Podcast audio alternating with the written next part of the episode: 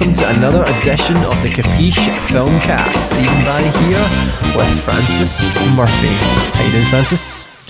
I'm doing all right. Uh, actually, um, not phoning in my performance this time for a change. Yeah, you're actually here in the flesh. It's weird. You've not really seen a lot of films from 2018. We've kind of discussed um, but you have seen a few, so we're going to talk about them. It's been a wee while actually since I've done a podcast um, with Scott. Got some big plans coming up next week for the Film of the Year podcasts. But uh, this one's a, well, first of all, an intro to 2019. It's our first podcast of 2019, but also a final podcast on the sort of remaining films in 2018 that I've seen and a couple that you've seen as well. You want to just get into it? Yep, let's do it. Okay, so uh, Bird Box. That was a film that we've both seen. Um, you've just seen that. When did you see it? Uh, I watched it. Um, I think it was last week, so not too long ago. Yeah. Um, I mean, this is a Netflix original film, isn't it? Essentially. Yes. And uh, it's kind of it's been compared to A Quiet Place, and you've not seen that, have you? No, I haven't. It's um, essentially a quiet place it was out at the beginning of the year or kind of may i think um, the, the setup was that um, there was aliens had arrived and if you'd made a sound they would essentially kill you and it was a kind of post-apocalyptic world we're living in um, the survivors trying to survive without making a sound. It sounds, it sounds, like quite a nice world, actually. A world of silence and peace, you know? Yeah. Uh, it was a great film. It's, uh, it's on many people's top 10 lists. And um, this Bird Box kind of slightly. I mean, obviously they've come out in the same year. I don't think there's a it's an element of copying it, but it feels like it's unfortunate it's came out only a few months later when it's got a sort of trope that's kind of similar to it, more with sight. Well, I think it falls into the genre of let's introduce a particular element to society that causes an apocalyptic event. So, um, such as 28 Days Later, you know, um, you get that moment where the main character wakes up and walks around an empty city, and, and you got to work out why zombies, obviously, in that case, which is a fairly common one. Um, you've got other, um, I mean, there's other examples of films that will throw in, as you say, uh, you know, you can't make a sound, or everybody wants to commit suicide. Um, uh, I think it was an M Night Shyam- was it M Night Shyamalan film where everybody was um, uh, killing themselves because of the trees or something like that. I haven't seen um, that. it was um, the the happening or the, the event or something like that. I can't remember mm-hmm. what it was called. But um, you find a lot of this in pulp science fiction, uh, old stories written by 50s and 60s sci-fi authors, where what they'll do is they'll toss in just some kind of uh, like the day of the Triffids, where a comet comes across the sky and suddenly everyone on Earth is blinded by this. There's other things in the story about plants that take over the planet, but essentially the the start of the story is everybody's blind. What happens if everybody is suddenly blinded? How does society function? And I think at that point you're looking at films like Bird Box as well. Yeah, well, so we'll talk about um, specifically Bird Box then. Um, well, how would you describe it? It's almost like um, it's almost like a virus uh, where if you see uh, the creatures that are wandering around, then you go insane. It's almost like a meme virus. So if you see it, then it's like the ring. If you watch the video, you die. In Bird Box, if there's these creatures everywhere all around the earth, and if you see them, then you go insane and you start trying to kill yourself. So um, it's kind of like a modern day Medusa I suppose where Medusa would turn people to stone, mm-hmm. whereas in this case you see the creature, then you, you immediately try and jump off a bridge or whatever. And there was also the added effect of some people would not try and kill themselves, but would almost work for the virus and try and make people see for for them to kill themselves, sort of thing. So they're obviously insane, yeah, uh, initially, or maybe have seen something in their lives that was horrific already or maybe I think it's supposed to be that it's someone's greatest fear, or uh, something that would immediately cause them to kill themselves. So maybe the people that have that are immune to this have already had that experience in their lives at some stage. It was a great film overall. I thought the tension was great. Uh, Sandra Bullock as the lead. Um, I thought she was, you know, I thought she was perfect in the role. Um, I think it's it's a kind of more serious role that I feel like she's better at. I thought was you know perfectly written. Well, bear in mind it's from a book. The bird, okay, uh, there Bird go. I didn't know that. Yeah. So Do you know the who's who's who's the author? I'm not sure. Um, someone else had told me that, but I wasn't aware of that. But of knowing that, it, Mm-hmm. it makes you look at it differently because what they've done is they've adapted the characters slightly to fit the film, Right. Okay. But not- not that. ah, Right. not that much. I, I loved the film because Stephen is very well aware of um, some of my um, grumpy dislikes when it comes to movies that come out these days, especially films maybe 2016, 17, 18, where um, certain uh, trends and viewpoints are almost sledgehammered into your face. Well, we certainly discussed that on our your last uh, visit, where uh, our podcast we did on the solo film, and you felt there was some social justice uh, agenda going on in the writing. Well, I wouldn't want to anybody to think that I'm a conspiracy theorist or that I think that there's some sort of global cabal of uh, very nice people who want everyone to be happy, um, or everybody to be equal or whatever it is that they're trying to do. But I do think that there's a certain naivety that comes comes out with some writers and producers and staff or whoever's working on films these days, where they feel that the story is secondary to their political viewpoints, which I think is dangerous uh, precisely because political viewpoints can change. And you don't know whether or not at some point in the next five or ten years it could be very, very far right. And suddenly movies are, are extolling the virtues of those ideas. Um, what I would say about Bird Box is that, um, and I think partly it's because it comes from a book, that Bird Box has has a, a beautifully portrayed idea of, of what a grey area is, and that not everybody is fully right and not everybody is fully wrong. Now, take John Malkovich's character for example.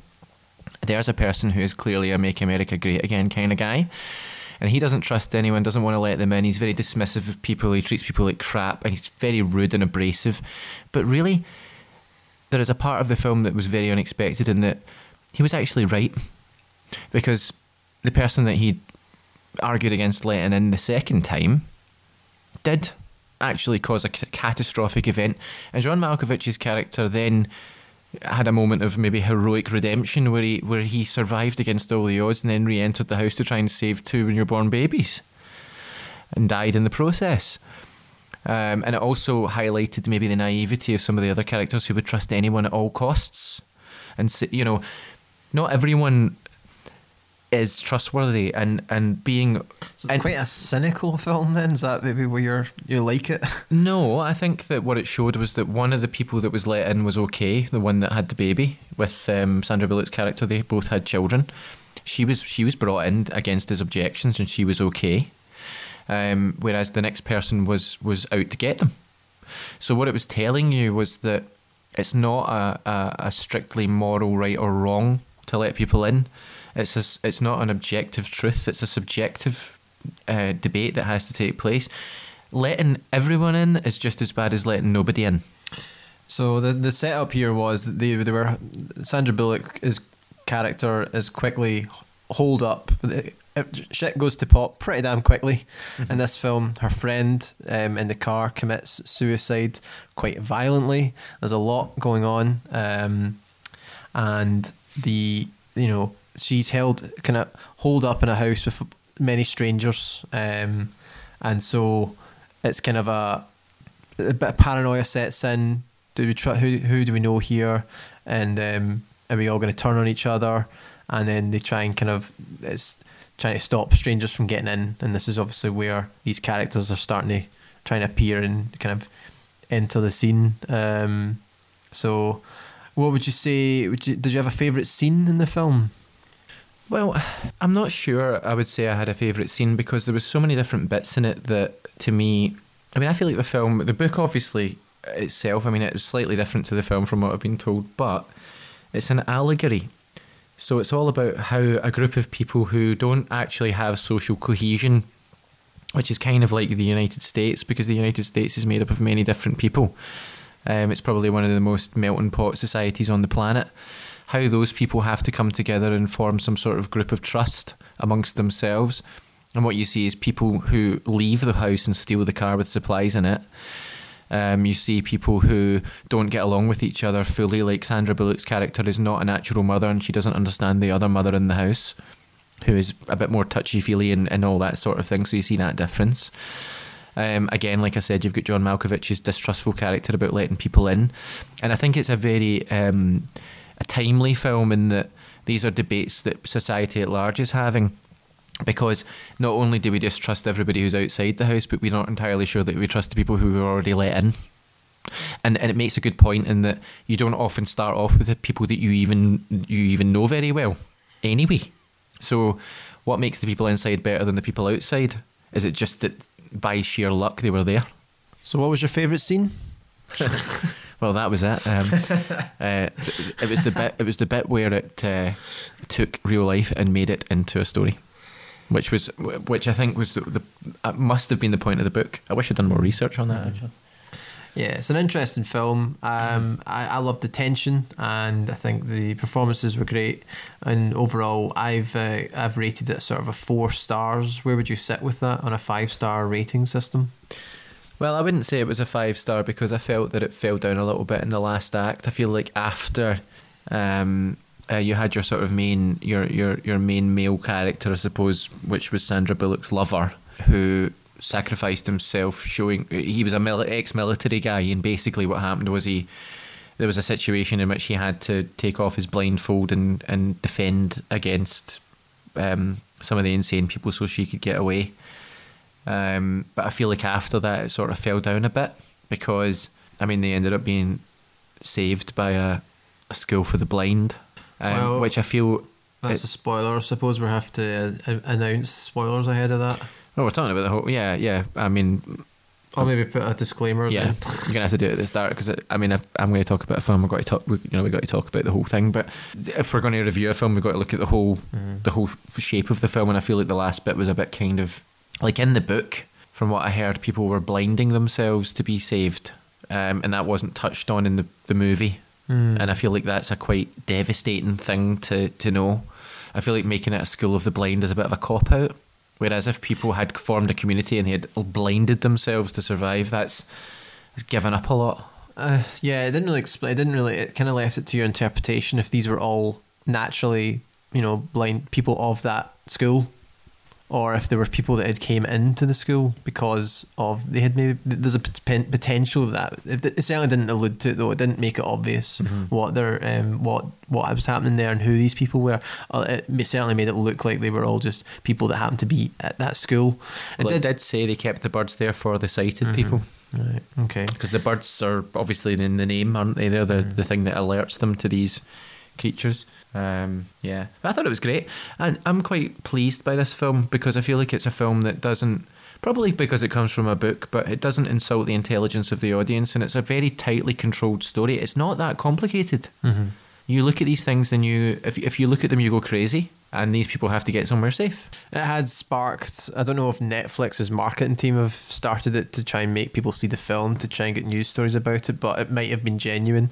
They had to put a warning out to get people to stop in blindfolds and doing stupid things. Internet being the internet, that's the kind of thing people have done. The net, the Bird Box challenge has become a sort of viral idiot prank. People driving cars with the blindfold based on the scene in the film, um, stuff like that. You know, I can't tell if it, if it's a genuine warning from Netflix and things like that, or if it's a, a sort of yeah that will capitalize on that because it is good marketing for them. Well, far be it for me to be the voice of negativity, but it doesn't surprise me at all that people would do something like that. I've heard of uh, of worse before. Um, I mean, maybe it's not a bad thing if someone is stupid enough to put on a blindfold and drive a car. Then maybe it's better for us that they do. So on the final note, would you have ranked it a four star as well? Is that where you would sit in this capiche rating? Yeah, I think I would agree with the rating on it. Um, and and just to add, there's a very a very small number of movies that come out now that I would rate four stars or above. Wow, not cynical at all. Considering I've got about 20 four star films on my list that I've seen and eight five star films. I have to disagree. But uh, what I'll do is we'll take a quick break. Well, bear in mind, I haven't seen them. yeah, that's true.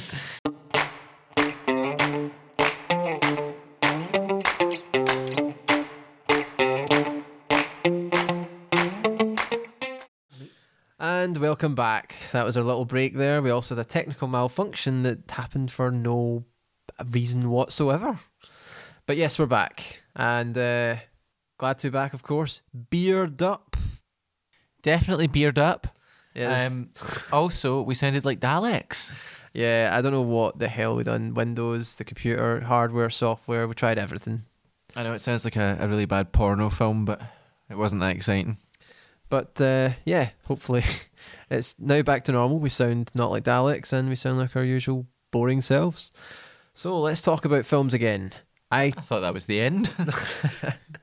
I tasked you with a film today, Upgrade, and uh, I thought it was maybe up your alley, a kind of dystopian, sci-fi future type film, kind of up your wheelhouse. You enjoyed it? I hear the word upgrade. I think of Will Ferrell's character in that one movie where he played a pimp who was called Upgrade. Um, thankfully, this film was nothing like that.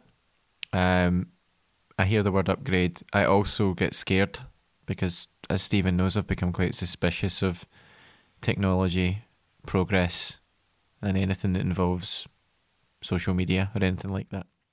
Why I'm doing a podcast in that case, I've got no idea, um, since it's entirely digital. But um, yeah, it was entirely up my alley or in my what's a wheelhouse. I don't know. I've just heard that phrase and I decided to use it. Can I do that? You know, now and then. I hope you don't do that with anything you hear. Um, but yeah, let's uh, let's talk about Upgrade. Yeah, like uh, I kind of thought you would like it. It's well, I mean, are you you're not really into overly violent films, are you? It's not the main attraction for you, is it? It's more think piece type stuff you prefer. Well, yeah, I mean, I think like uh, violence in real life, it has to be applied um, as and when required, and I think that gratuitous violence in movies is just as uh, disturbing as gratuitous violence. Violence in well, actually, no, it's not as disturbing. It's almost as disturbing as gratuitous violence in real life. Um, you know, because you can actually switch the telly off. You know, so, um, but um, Upgrade was uh, a very tight film uh, that in which I always love this, where the story's the the main um, focus of everyone who's made this film. Clearly, um, it didn't seem to me that any of the actors were pushing themselves and chewing the scenery, um, trying to get more limelight. It didn't seem as if there was any particular uh, uh, sort of subtext to it. That was it was just a story about. It was a very straightforward story actually, and it it, it was nicely predictable. Did you find it predictable? Well, I mean, it, it felt like it was playing up as if it was going to be predictable, and then did a, a sort of 180 at the very the very end without giving away the spoiler kind of thing. Well, yeah, okay, I, yeah, I won't give away the spoiler this time, Steve. Yes. Don't worry. Um, yes, in the end, um, so uh, yeah, it was. But I'll put it this way: I knew exactly what was going on most of the way through the film, but I liked it, and then I was shocked and angered, but then instantly happy again. Mm-hmm. So, so I don't feel like it built that up though. It didn't build No, up. it that- didn't. It didn't. It, um, the the one of the reveals did feel like you kind of you. I, I could imagine everyone rolled their eyes a little, like I did. It was kind of like, okay, really, and then there was something else revealed that kind of then subverted that, which is why I liked it. Let's talk more. It's kind of like when your blind date's got a beard, Hmm. Yeah. and Yeah. then, and then she takes it off, and it's a joke. Hmm. Yeah. Roll your eyes is not probably how I would have responded, but I suppose we'll a go with bad that. surprise followed by a, a a knowing laugh. Ah, see, yes. I mean, because we've all been in this position that you've apparently. Is this something you're bringing up from personal experience? No, but I have been scared of that before. That I'd turn up and I mean I just don't like kissing beards. Do you? I don't think I ever have. I can imagine it, what it would be like. Anyways, this was um essentially it's like a. Hmm, it's kind of feels like a a revenge f- film. It's kind of a. It's it's a man that's essentially is involved in a horrific accident at the beginning of the film, and uh, he becomes essentially a quadriplegic. his wife gets his wife. Don't forget his wife. Yes, it's very sad. The wife of the character does is less fortunate, we'll say. Um, how did you feel about that? I, I, the reason I ask is there's a sort of a thing that's happened that I've noticed this year in films where the female character is usually killed off for the sort of it doesn't apply in this film, which is why I'm fine with it. but a lot of films have a female character killed off for the sort of male character. What you, you mean that a female character was murdered in order for the male character to have a story? Yeah. Um, Let's not. We don't have to go into that. The whole fridging thing. That's what it's been labelled. But is it called fridging? yeah, That's from Doctor Who, isn't it? I thought it was from a Green Lantern or something. Oh, is it? I don't know. It's from something. Um, I mean, there's no denying the fact that you know. But, uh, I think if in we the- were in to this do- story, it's it's not as obvious. Well, I don't think it's. her as- character though. I mean, there was a bit at the very end where her character did something, and I thought that is so cliched to that. Ca- like that is the only thing this character has to say, and it was so minimal. And I thought, hang on a minute, what was this? And she seemed a bit. Actually, now that you've mentioned it, the wife did seem not like a real person in the way that she behaved at the start of the film. Um, I- although I, I, I disagree. I thought she was. she just talked about pizza all the time. That was her whole life was about pizza. You're gonna make a pizza, or will we buy one? In fact, well, anyway, you'll see when you see the film because you'll see what she says. But Mhm. the um, to go back to the fridging thing, I, I think anyone who um, watches movies will probably sigh with a certain amount of contempt when a character is is placed there simply to die to push another character forward, and I think it's more. I wouldn't say it's a gender issue as much as it's a lazy writing issue. Yeah, you're probably right. You're probably right. And it just happened to be this year where there was a bit more um, reliance on it being the female that was killed off. I won't reveal the films because then it's a spoiler for all of the films. But that being said, you do have more male leads than female leads, so it's going to happen more to women supporting characters. That's as an argument. whatever the reason is. The the cinemas um are selling tickets, and the, the movie studios are putting out movies to demographics that buy the tickets. So really, it's the audience's Yeah. fault. So you're responsible for fridging. so you have to not go and see those films, so that the men in suits fridge more men. So are we saying not to go and see Upgrade then? Um, just uh, just pirate it, download it off off the internet. Uh, we do not condone piracy on this public uh, No, I know, podcast. I know it's a it's a a, a- joke. Aye, right. Um, I would never pirate movies. Did you, who? who um, was Well, at least not on my own Wi-Fi. the lead Marshall? I think it's Marshall Logan Green. Uh, might have messed up his name. I can't remember him. He's an Australian actor. Do you know uh, who he reminded me of? well, MLG sounds like a gun. Uh, true. No, he reminded me of uh, Tom Hardy. Yes. He looked the spitting image of Tom Hardy. It was like budget Tom Hardy, Yeah. um, which I quite liked. Slightly less confident, more nerdy Tom Hardy. A little, a little, a little. Like Tom Hardy mixed with Commander Riker. We haven't really set up what. Like, so his character is kind of implanted, we'll say, with enhancements um, that allow him to function and walk and things like that. Oh, you want to say something? No, yeah, sorry. I actually bear in mind I just watched it tonight, right? Mm. Um, what you were saying th- th- about the the wife and Oh, what happened to her. no. Uh, The the film actually um, uh, talks about that itself because obviously what happened to the wife is very important to this husband. So he's that's driving him Mm. I know. throughout the film. But there comes a point where what happened to the wife is revealed to have been just a side event anyway. So in the story of the film, Mm. I know. And that's why it doesn't bother me in this film. no, but I, I would just say it's an interesting point that in the film itself, the film actually, like, they didn't sort even- of tackled that on and it kind of Well, it goes beyond sub- that. because- subverted it a little. well, I think it goes beyond that because what they actually said was that it was a uh, basically it was a senseless event. It didn't even have to happen. It didn't even have to happen the way that it did. It was gratuitous, not only on the screen as a meta event, as as in us watching the film, but within the world of the film as well. It was like it, it didn't even have to take place. That's quite interesting. It literally just came to me as you were. No, I mean, uh, fair enough, completely. Um, so yeah, this the character is kind of uh, subjected to. Well, initially it seems all is rosy again. In some ways, he's now got his life back, he, or he can try and get his life back. He struggles um, with, to deal with his life, but um, A life with no movement, mm, and yeah, which would be hard. I know. I just loved the look of the film. You know, very dark and and it felt very. It kind of reminded me a bit of Blade Runner. Um, a bit of a cleaner Blade Runner. Yeah, In yeah. fact, it was it was interesting because it it shows how close we are to being in that world. yeah, I mean, there's elements you can see the technology. We our technology is advancing so quickly that it doesn't feel a complete stretch to get to the sort of point he's at um, anymore. Whereas if it was 10, 15 years ago, it would have seemed a bit nonsensical, probably.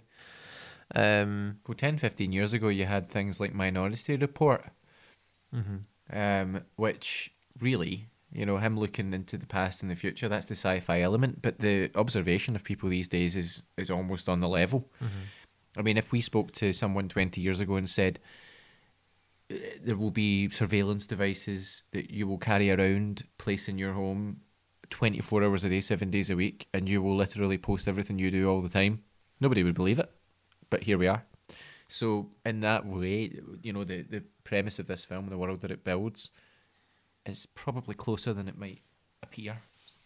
Let's talk about the action. Some of the the the, the martial art, the sort of the violence in this film. It's gratuitous, but it is it's amazing how quickly it goes from darkly horrific to comedic in seconds, and then back to just absolute shocking. And I loved that. I just loved it. Yeah. Yeah. I, I mean, it was. Well, the, it the, was a very gruesome movie. It was gruesome. The the character has been controlled in a way, and the voice in his head um, is kind of he's interacting with it, and it's kind of giving him options and things to do, and you know a lot of them take him down a dark path, we'll say, and it's the sort of the dialogue, the internal dialogue is is hilarious. I was Yeah. laughing out loud. It was cartoonish. The things that this it was making him do. The first time it happens as well. Um, It's subtle. Uh huh. It's very well integrated, and uh, I just thought it was great. And you haven't seen this film, I suspect, um, but it reminded me of it. Venom, Tom Hardy film, where he has a symbiote talking to him, and kind of controlling him and telling him to do things. But the differences between the two films are amazingly drastic, and it just shows you like how one idea can be well, the same idea can be executed so well in one film and poorly in another film. Do you know a point I should make here actually? Um, and I'm going to say this here because as we get to know each other throughout these podcasts, you're going to probably think that I'm a bit of an old man and that I don't like certain things or whatever. But I love stuff if it's done well, right? And I made this point to my friend Adam and to Steve um, earlier on that um, this film had uh, two things in it that were done beautifully and were interwoven with the story in such a way that the story was not ruined by it. The first one was a diverse cast. There was a diverse cast. You had a black policewoman. You had um, an older lady as the mother who had a fairly significant role. You had, um, you know, the expl- exploring what it's like to be disabled. Um, do you know what I mean? There was a lot of things there that were interwoven into that script. It was diverse, and that you want to, you know, you want to be cynical and say it ticks boxes. No, it didn't tick boxes. It ticked boxes deftly, subtly, and in a way that you could believe. And the other thing was, it was the only time I have ever laughed genuinely at some kind of knowing reference to non-binary or trans. Okay, because usually it's so on the nose that I walk away from the screen clutching my face and thinking my eyes are watering. That's painful. Okay, it's broken. But in this film, it was there was a little exchange between the main character I'm going to interject. I'm a little on the uh, less intelligent side. What What is this? Well, basically, in a lot of movies these days, social issues are approached with the subtlety of um, trying to go up to the bar and uh, ask for Angela when you want to get out of a date. Okay, um, what happens is that uh, uh, any um, plot continuity or any quality of storytelling becomes secondary to the political views of whoever's writing the film. Whereas in this, they slotted in this wonderful little exchange between the main character and someone who was transitioned from one gender to another. And they actually made the joke using the wordplay of ones and zeros as in computer coding because people who are maybe don't see themselves as one gender or, or another call themselves non-binary and binary code is what is used in programming and i thought that was a fantastic little joke there and it was really just it was part of the world. It wasn't in your face. It wasn't. It was something that made you think and go, oh, there's some. You know, it made you think and be aware of that that subset of people out there, but not in a way that would make you think that you were being preached to about some cause. It was great. So you had a diverse cast. You had representation of people that very rarely get represented on the screen, and a fantastic story, and lots of crazy gore, and um, a meta explanation of some things that people have been worried about in movies. I mean, I don't, and a dystopia. You know, I mean, what is wrong with the film? I'm not sure. I'm not sure. I think sometimes the only thing I could say is maybe a slight play on some expect like some tropes, not tropes, but just some things feel a little familiar. Films you've seen. Um, there's an element of RoboCop in the film, um, and things like that. You you can riff on what it what it has been before, so it hasn't brought like an insane amount of new things to but that doesn't that's not necessary. It's it's a an excellent film, and it's a short. It's not. It doesn't feel long. long doesn't you know challenge you, and, and it, it feels like it's it's brisk and it's got a good pace to it. I like that about it. The beauty of it is that Bird Box and this film are examples of how in 2018, when it comes to the current time that we live in, you can address all kinds of things in in ways that are respectful of the intelligence of the audience and their ability to to conceptualize ideas and and that they don't have to be spoon fed things like children in primary school being shown a video. They can watch a film and they can go, oh, well, that's right, that's wrong. Um, these things are part of the world that we live in, and not be patronised by it. And, and the thing about it is that it allows you to really enjoy the film because the film itself, uh, the two of them, the films themselves, are not flawless by any stretch, but they're they're almost going back to maybe a more to where the story's the important thing. I think Bird Box because it came from a book. I feel like with Upgrade, well, I'm not sure what it was, but it was there was something about it that that was very much the the plot is. The, I love a good plot, don't you? Yeah, I mean, Upgrade. It's a. I think it's a Blumhouse production. They're like this this sort of horror studio. They did Get Out. I don't know if you've seen Get Out. I think I have. Uh, when did that come out? It was uh, last year. That was one of my favourites from last year. They tend to have very. It was a very small budget, and they require so the directors that use that go under the the Blumhouse productions. Um, they get a very small budget, and normally because of that, they're very profitable. The films, in terms of like you know profit to to budget, um, and I think this was another one in that vein. And they were able to do a lot of things. You know, that film did not look like it, it was a small budget. That yeah. that they, they were very creative. The, the windowless cars and things make it easier to hide the fact that you know it's a very like there's not much outside. You can't you, you, your your imagination takes over. Well, it almost reminded me of the Matrix because the Matrix. I mean, I know the Matrix had a budget, but the Matrix didn't have a budget compared to the sequels that came out. Yeah. Um, the Matrix, I think, did that too, and I think the reason the Matrix is better than any of its sequels is because what you don't see is more enticing than what you do. And there was a lot of exposition in the two Matrix sequels that showed you the world and showed you all of these different places and the big city under the ground and all these things, you know, and what the machines were. But really, it's what you don't see that's that's captivating. And I feel like that world that was on the edge of being shown in this film was the thing that was fascinating because you didn't quite get to see this dystopia. And you know, if you live in one, then it feels exactly the same way. You don't really see it. Um, we haven't spoken about the director, Lee Whannell. Um, I have no idea who that is. He uh, again, it's a horror background he's from. Um, he did, I think, he worked with James Wan on the Insidious films. So these horror tr- films, they've got a background horror. They've split off, and um, James Wan did Aquaman this year, and Lee Whannell did Upgrade. I've listened to a, an interview with Lee Whannell, and he's absolutely hilarious. He's an Australian guy, and um, he's one of the funniest people I've heard in a, a director in a while. Um, he, and I think his ability to kind of because it isn't a, it's not a horror film or anything like that. It feels like it's a slight subversion. I mean, it, it's a sci-fi film more than a horror. Would you say? Well, yeah, but there are parts in it where there there is one particular scene where a torture takes place, and the main character isn't in control of his body as he's carrying out this torture. And you don't see what he's done, and he's not looking. And then there's a point where he has to look, and you're thinking, Am I going to see this? What's happened to this guy? And you're th- you've heard him screaming there's been a knife involved, and you're thinking, "Am I going to see this?" That's a horror moment. Mm, yeah. That's not an action film moment. That's horror. You know. Um, I think it's it's it feels like it, it goes between action, martial arts, and sci-fi and horror. It's a great film. It sort of bends genres and it kind of merges them, and I like that. I like Matrix. I like films that can uh, that can transcend one genre and kind of morph and, and merge with others. And I like that about it. So overall, I really enjoyed this film. I have rated it a four star film, very close though to giving it the five. Um, I think it just missed the mark on that, but like I could easily on any other day it could have could have been a, a low five star for me. Where would you have sat with that? So you mean on a Sunday it would have been a five star?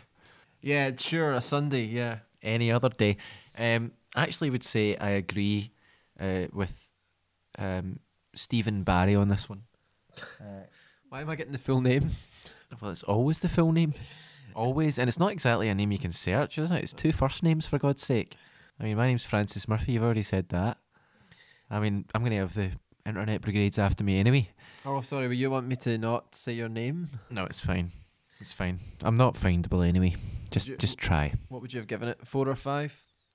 You're always, you're always dialing it back. You're such a presenter. Um, four. I would have given it four. So there's two out of the two films I've bloody well seen. I'd give them four. So that's not too bad. That's hundred percent four stars. Yep. Um, apart from, we could talk about Star Trek, although you've not seen it. Well, I was thinking as a feature, maybe, maybe uh, you, I sit and watch the Star Trek films sequentially, and we do a pod- time that Steve would actually watch them Oh God, Profe- for professional reasons. Fran has been trying to make me watch them for. I haven't ye- forced no, anything. fi- True, I'll take it back. I take it back. You've hinted strongly and given up af- after years that I should maybe watch them. You're able to make my brother watch them, but no. Um, but I think I- Mark actually liked them. You did, yeah. And I've, you know, opened my mind, things like that. I'm a different person from the. Look, the only reason he wants to watch it is because I hate the new Star Trek. Okay, that's it. Well, I think it'd be good to he can't believe that's happened. eventually do like a ranking podcast where we rank the Star Trek films. What, as in the new Star Trek is rank? Well, we do a top 10. And, uh, Well, I know what zero is. Which well, one? Wait, well, uh, I mean eleven. what, what, um, what Star Trek are you talking about? Well, okay. Are you talking about C- TV series or films? I'm Well- talking about films specifically. All right, okay. Well, the films are the films are kind of safe, apart from Star Trek Into Darkness, which was not only um, whitewashing, as you've heard of. We all know about whitewashing, don't we? Where you cast a white guy in the role of someone who was a minority. Khan was cast by. Why would you make Benedict Cumberbatch play a Sikh? I mean, that's just insanity. You can do a lot of things, but it's sort of, yeah, it's a little uncomfortable. His genetics aren't that. to me, I mean, I've I'm not a big.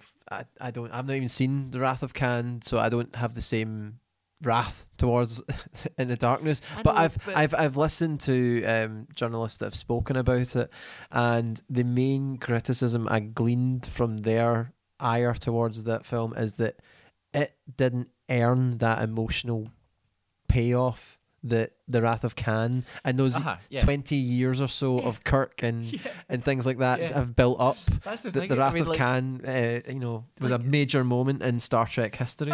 right. So, so the rat.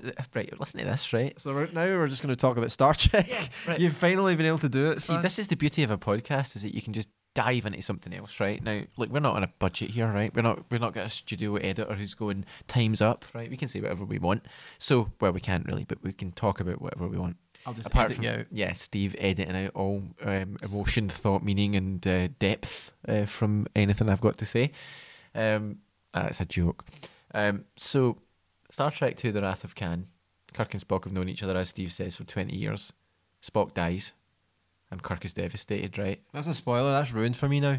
Yeah. Well, it's you know, you're twenty goddamn years of known me to watch it, right? So, Star Trek Into Darkness. Kirk and Spock have known each other for one year or whatever it is, and not only that, they hated each other for six months of that year. And the reverse happens, and Kirk dies, and Spock screams and cries. Spock is a Vulcan; they don't have emotions, right?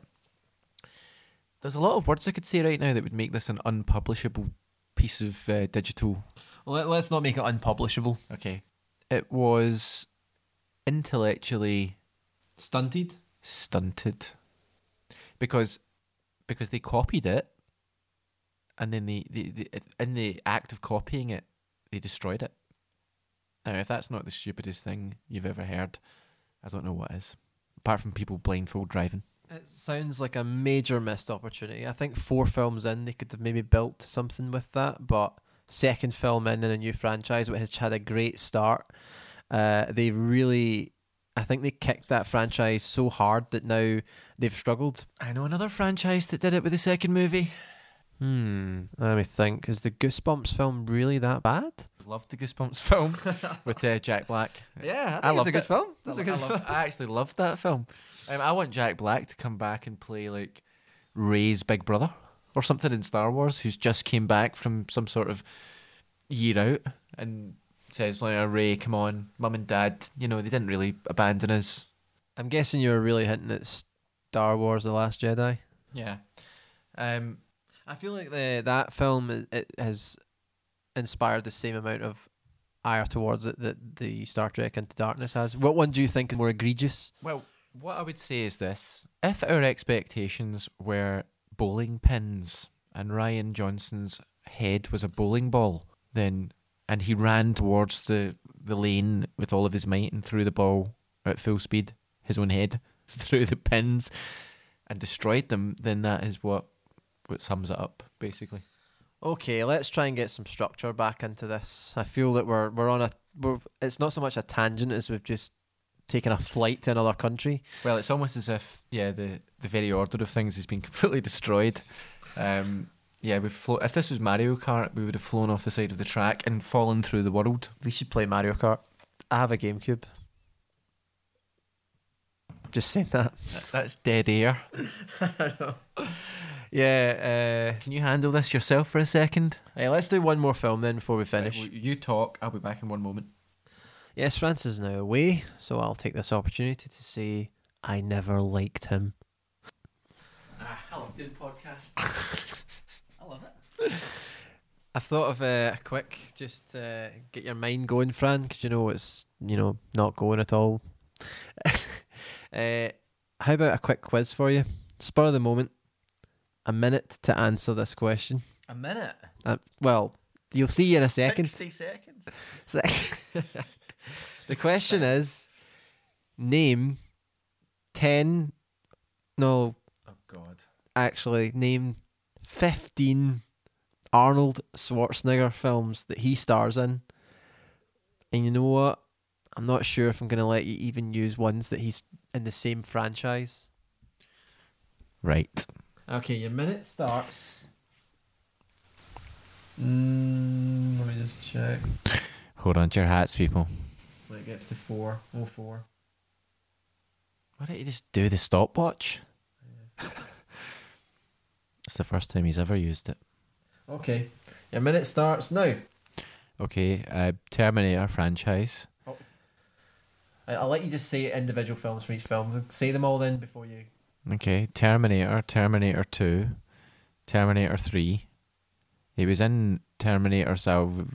Was it. Ter- what was. No, it wasn't Salvation, it was Terminator Genisys? Forty seconds left. Um, Jingle All the Way, Last Action Hero. Um, what was that one where he was in the school? Kindergarten Half the way there. Cop, was it? Seven films. Um, True Lies. Yep. Uh, God, I don't know. Um, what else has he been in? That's about all I can think of. That's that's all I can think of. That's not too bad, really. Yeah, only eight films. Eight out of fifteen. Has he even done fifteen? He's done about fifty. Well, I don't know what they are. Okay, your minute's up. He was governor of California as well. The films you could have said would have been Expendables one, Expendables two. I think he's in Expendables three. I haven't seen it. Batman and Robin, The Last Stand, The Running Man. You not seen them? Well, I've seen the Batman one, but I, I mean, he was. I'm End of Days. Role. Well, anything that he's in. I said anything he's in. So you failed miserably. Feel free to give me a quiz if you want, if you can think of one. Hang on a minute. If I can think of one, right? Pick an actor and give me a time limit. Thanks, thanks for the vote of confidence there, Stephen. Right, let me think. A quiz, an actor, and a time limit. Okay. Um, the thing is, a lot of these I won't even know the answer to, so I, I can't judge it. Uh, that- Wikipedia. Uh, so I might have to think of a completely just out there quiz that that has got nothing to do with anything. Um, ah, I've got one that's quite topical.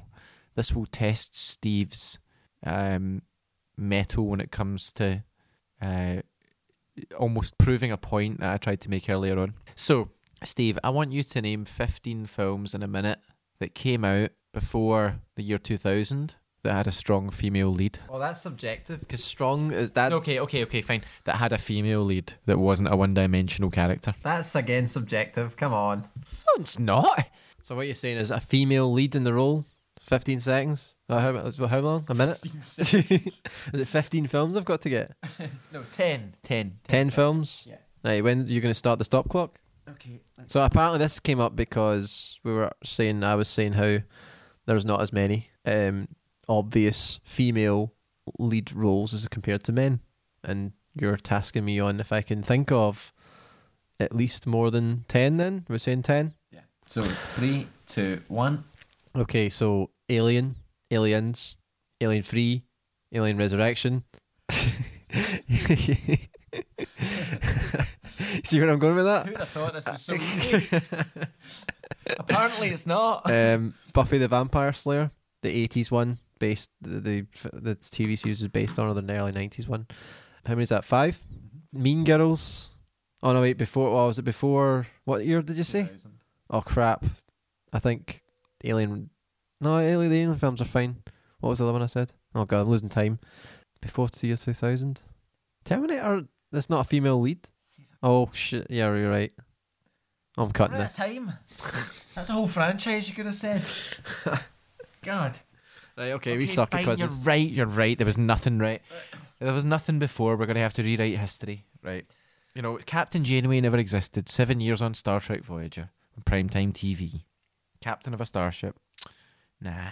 Anyway, She was a good character. I d- it's all over my head. Star Trek. It's all kind of gizmos and Final Frontier and stuff. Words like that. Princess Leia A l- lead. She wasn't a lead. It was an ensemble piece. All right. She Okay. was on the billing. Uh, well, I was thinking of like the alien, like single lead. Obviously, then I'll, you know, discounted. Okay. What should uh, what should we do as our final topic on this one? Why do we have to have a final topic? Or you want to just end it now? It's a bit anticlimactic, especially after this terrible quiz.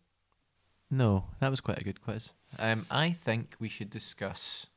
Uh, actually, I don't know. Well, I, I- I've got a few films I'll tell you about that I've seen recently that came out in 2018. How about that? Right. And and what did I do? You listen. Ah, was like a member of the audience? Yes. All right. What have I seen? I've seen Wreck It Ralph. Ralph breaks the internet. Wow. I've seen the first one. Uh, did you like the first film? Yes. So the second one is fact, we watched it together in my room. Remember? well. That's that's great insight for the audience.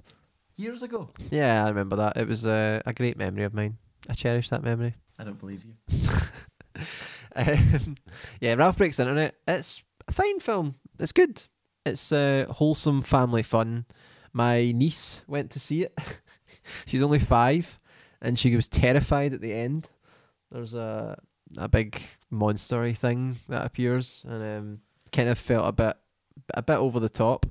But the film is is is good. Um, essentially, the characters, their game has uh, it's kind of got a bug and it's about to be an actual hardware part breaks and so the game then is going to be car- carted off and all the characters are in limbo and i think there's like a metaphor for all these characters are having to move into a new it's like a reading you could make about a political situation Hang on, are you telling me that Wreck It Ralph is commenting on political changes in the world? Well, you, the thing is, it sets it up like that and has no conviction or you know commitment to it, and just leaves it at that. And I think it would have been better if it actually tried to be important, but it didn't.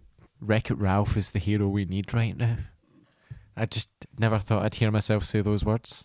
Instead, the story is all about friendship and There's also the fact that Wreck It Ralph, his single mission in life is to destroy everything.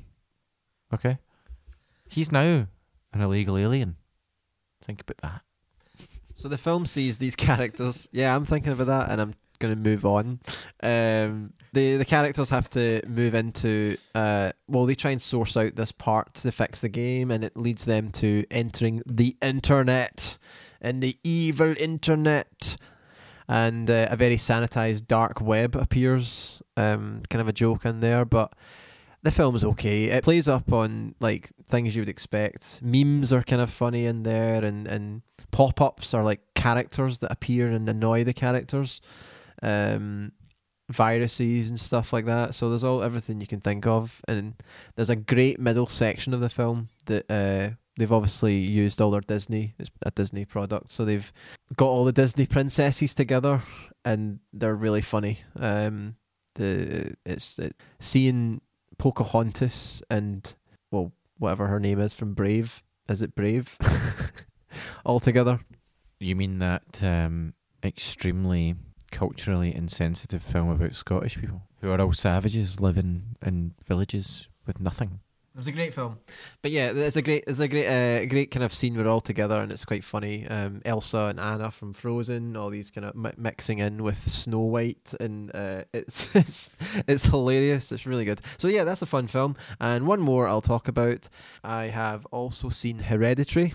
Hereditary is a is a is a horror film. Did you hear about it, Francis? No, but I'm on the edge of my seat to hear how the word hereditary was applied to a horror movie. Well, it's it, the film is essentially it's a young director. It's his first film, and he is comes from a drama background. Essentially, the sort of scripts and shorts he'd write were sort of kind of um, family dramas and stuff. And this film is essentially a drama with a framed around a sort of a horror theme. It doesn't it, the horror part of it. It's not an obvious horror film. There's an eeriness to it, but it's not. There's no jump scares or anything like that. Um, it deals with a family dealing with. It's a lot of. It begins with the the family dealing at the funeral with of their the gran the woman. Um, Toni Collette is the actress. She her mother in the story has passed away, and they're dealing with um the bereavement.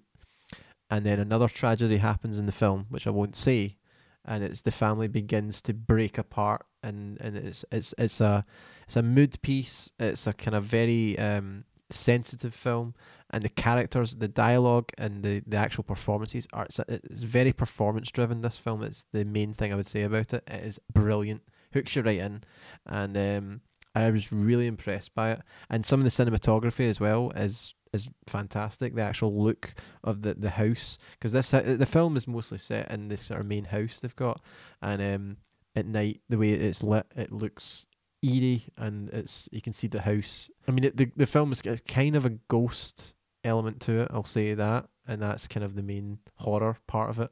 Um, and that kind of the house is kind of taken over by it. It's it's brilliant, brilliant film. Not a easy watch probably, but um, I'd give it a strong four stars. Um, maybe um close to the five again on that. But yeah, really enjoyed Hereditary. So, you uh, yeah, you do you think you'd like that? Is that up your alley at all? Well, it would be nice to see a film like that that actually is a horror film because it reminds me of um, the time that an ex girlfriend of mine took me to the cinema to see a horror movie. Um, I don't know what she thought it was supposed to be, but she'd booked it up. It was called The Descendants. This was in 2010 or 2011, something like that. And we went to see this film called The Descendants, and I was all ready for a horror film on the edge of my seat, and we're sitting in there, and this film comes on with George Clooney in it, and I'm thinking, George Clooney in a horror movie? I hadn't read anything about it, you know? And I was on the edge of my seat through the entire film until at the very end I realised that it wasn't a horror film at all. And she'd taken us to see a family drama movie. Um, and it was the strangest experience because when you go and see a film and you think it's going to be horror, you think everything is leading up to some kind of event.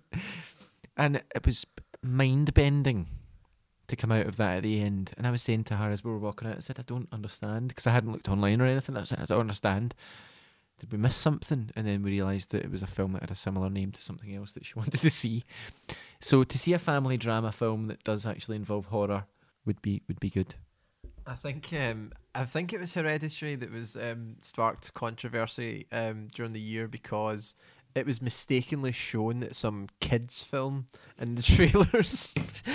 These kids absolutely traumatized.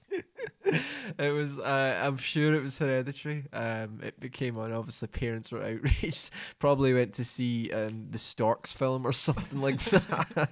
the question is, will their psychological issues be hereditary going forward? That's something to tell the grandkids. I know. So yeah, that I, th- I'm sure it was that. Film. I pulled that film out. of it. Storks are hereditary. That's for damn sure. Right, I think we'll call it a, a podcast, Fran. I think that's us good for for just now. Is there anything you want to finish on? Well, well, yeah, but I mean, there's nothing I could.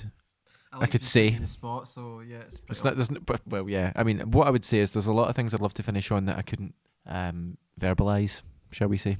All right, so I've essentially, I don't know what the hell that was, but I'll just finish off. Uh, yeah, It's it's an allusion to something that a lot of your listeners will probably know. okay. A lot of our listeners being me when I'm editing this, essentially. So no one. yeah. Uh, essentially, it's been a four star day. Uh, all four reviewed films being four stars. This year has been, I would say, a good year, depending on who you speak to. But, um, uh, like I said, next week will uh, be the film of the year debate. So we're going to do at least four or five podcasts. so hang on a minute. So is everybody going to be around here? No, it's no, it's uh, my friends hosting. So do I get to come? Well, have you seen all? I would say at least fifty films from last year. Last year. Well, no, but some of the other people who were there last time didn't see films and were still there. Well, at least you're not holding a grudge. No, uh, um, no, it's uh, it's a core cast that we can't uh, change. So next year, uh, I tell you what, you go and see some films this year, and I'll uh, I'll invite you. Also, we're kind of fully booked. We've only got two mics, and there's going to be five of us uh, next week. Duly noted. Yeah, like I said, catch some films, and I'll have happily have you on board. But like I said, if you get any ideas, Fran, I'd love to do more. Uh, you know, I think Star Trek. It sounds like might be a thing. I think we could do a uh, an episode on each film or something, or rank the films. I don't know. We could finally tell the listeners what the combination to Captain Kirk's safe in his quarters is. I'm sure there'd be a, a queue of listeners waiting for that one. And on that, I'll finish. Thank you for listening. See you next time. Bye bye.